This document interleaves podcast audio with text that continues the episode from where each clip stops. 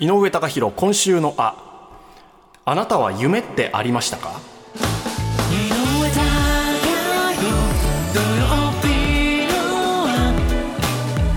こんにちは。TBS アナウンサーの井上貴博です。こんにちは。TBS ラジオキャスターの田中ひとみです。私あの理事になりまして。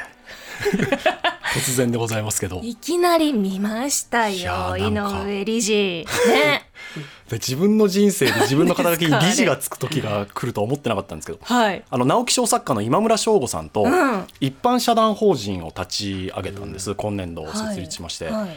私も知らないことばかりだったんですけどやはりその認可が必要で認可が通って一般社団法人、非営利法人としてあの理事会とか開くんですよで議事録残して、何理事会って理事しか集まらない会理事が集まって今後どうしていこうかっていう話をするんですけど。そんなたくさんいるんですか理事？理事はね今4人5人4人結構じゃあ組織として大きめ？でもねいやここからもう今は本当小さいですけどここからまあ広げていきたいねという話をしていて、へー。で理事会でも井上理事なんて言われるんですよ。ちょっと悪い気がしないななんて。うん。いいじゃないですかでこれあのもとももとあのかねて今村翔吾さんとこう、うん将来世代というか子どもたちにうん。何かこうできることとか残せることないかなって話してる時に、うん。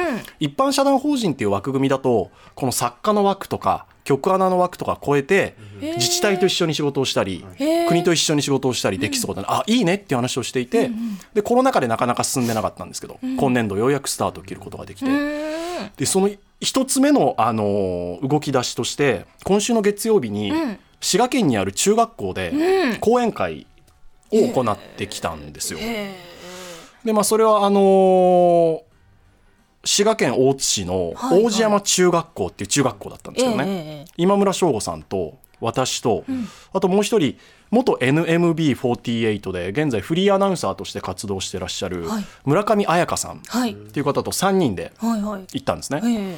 で中学校3年生300人ぐらいが体育館に集まってくれててええでこう壇上パッと見たら垂れ幕があってええ？縦8メートルぐらいかな横5メートルぐらいの大きな垂れ幕に「ようこそ今村翔吾先生井上貴博先生 村上彩香先生」って書いてあってなんかすご先く生なんだ。そう先生ってついてて、へーうわーなんとで拍手で迎えてくださって、はいはい。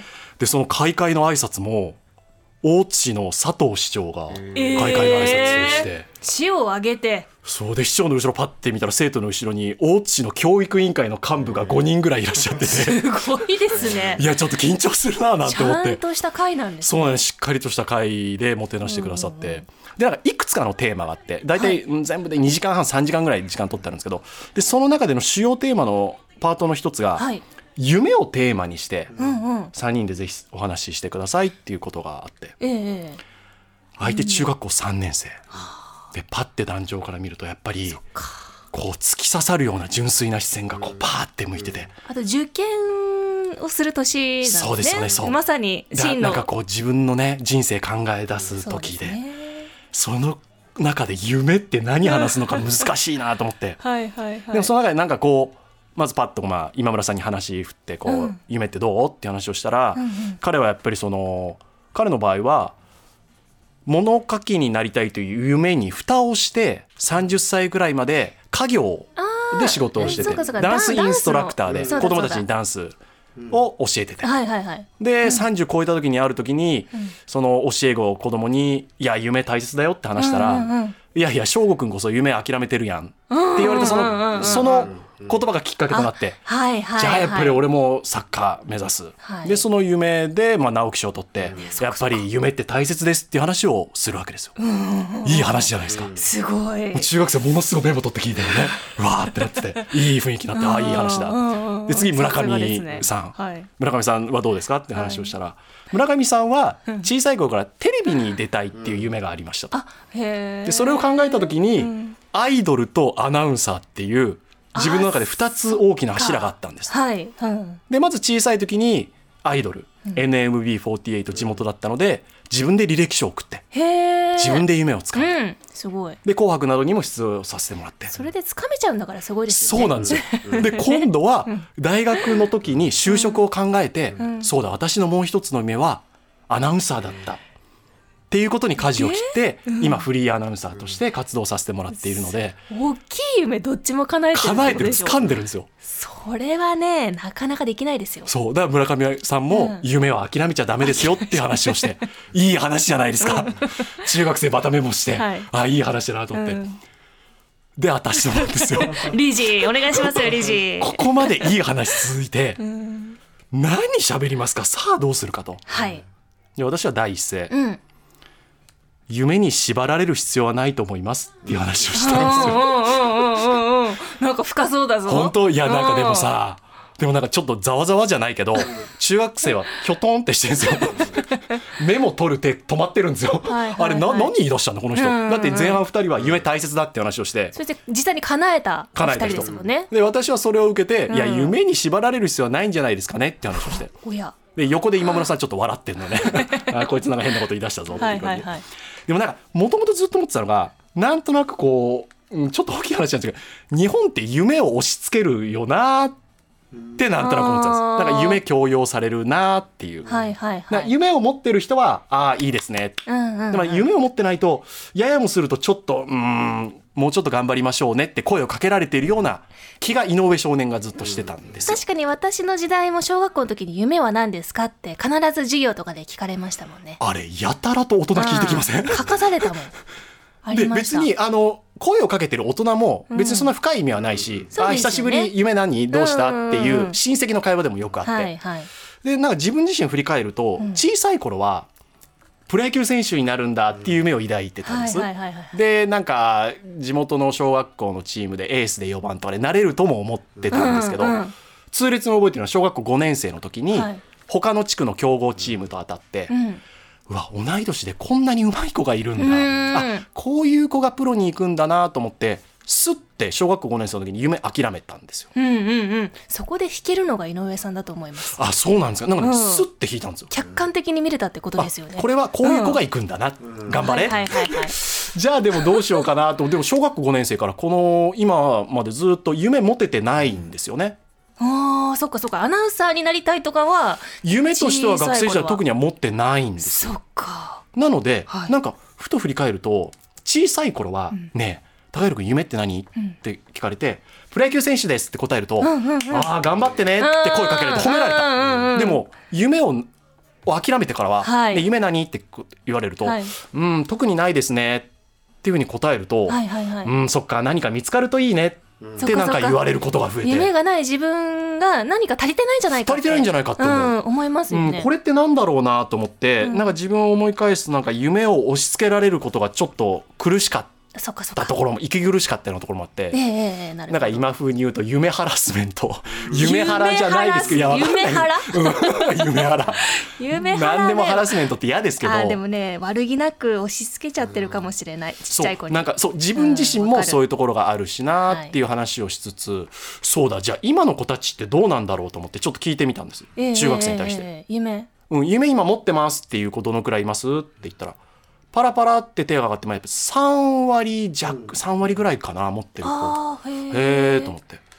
夢じゃ今、うん、分からない持ってないなっていう人どのくらいいますかっていうとやっぱり5割ぐらいはいはいはいい。るんですよね。そっちの方が多い多いんですよね。そうですよね。でも私の感覚ではあそうだそうだ。3割いるのがやっぱお多いなって感じ、あ素敵だなと思って。夢持てるのはもちろん素敵なのであ素敵だなと思って。はい。でもなんかまあ夢なんてそんなにないものだし、うん。今自分自身38で、うん。夢なく今なんとなく走ってます。っああまあ現状もねていう。ちっちゃい頃も含め。っていうまあそんな話をして講演会が終わったんですよ。はい。なんか中学生見るときょとんってしてる子もいれば、うん。なんかちょっと書いてくれてる子もいいて、やー響いた子いたんじゃないですかね。うん、で講演会終わって、うん。その後あの3人で校長室、ん。あのぜひ来てくださいって言われてたんで、はい。行きながらちょっとでも自分の中でなんか、うん、後悔じゃないですけど本心なんだんですよ話したことは、うん。でも相手が中学校3年生だから、うん。もう少し夢に対してポジティブな前向きな話した方がよかったかしらなんて思ってちょっと反省しつつ。これは持たなくてもいいけど、はい。どうするのがいいっていう話にはなったんですか？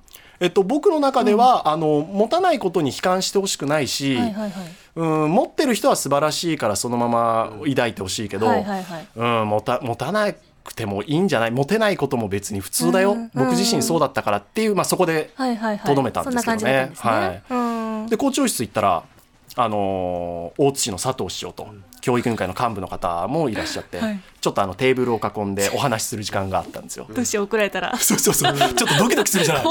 あれ俺あの話やめといた方がよかったかなみたいな。でもなんかこううんなんか良かったですみたいな話の中でなんかその中でぽつりと佐藤市長がはい。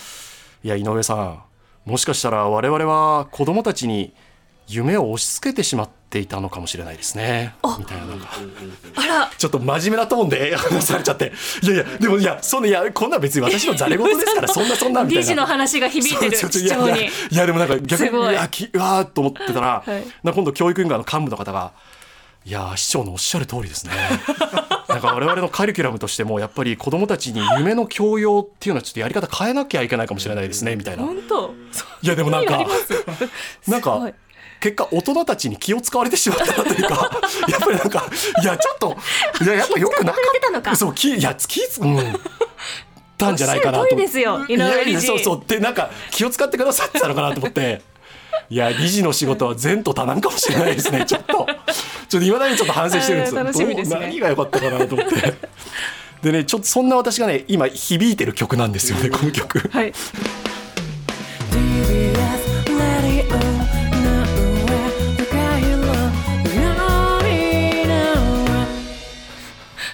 ちょっと笑っちゃうんですよ。いやなんか。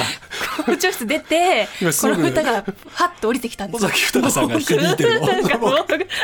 これいや実は、パッてひあの降りてきたわけではなかったんですけど今日実は、はい。今日のゲストで、はい。シンガーソングライターの前村千秋さん、あお越しくださるんですよ、はい前村さん。で前村さんの曲もパーッと、まあ、あの好きなものもあるんでパーッと聴いてる中で、うん。前村さんが、この尾崎豊さんの「僕が僕であるために」をカバーで歌ってる映像に私がたどり着いて。響いちゃって響いちゃってそれが。素敵な。もちろん尾崎豊さんが話す今おお届けしたこれもね原原曲ももちろん素晴らしいもちろん素晴らしいですけどそれを前村さんが歌ってるのがまたなんかねグッときちゃって前村さん歌に感情が乗る方じゃないですか。もろに。もろ出しじゃないですか。なんなんだろう。もちろんそのね、歌がお上手。それはもちろん大前提ですよ。でもちろんもちろん。それになんかこう感情が乗っかるんで、あそれがなんかリンクしてちょっと揺さぶられるというか。良さそうですね、うん、なんかね、ああ、すごくいいなと思って。あー聞いてみたいそれでね、なんか染み入ったのでこの曲を今日選ばせてもらったんですよね。尾崎豊さんで、僕が僕であるためにでした。はいで、ちょっと感情の話出ましたけど、うん本日のメッセージテーマはこうしました。田中さんお願いします。あなたは喜怒哀楽を表に出す方ですか、それとも出さない方ですか、二択になってますけど、なんか表に出せない方とか、そうね。出したくない方とか、これいろんなパターンあると思うんですよ。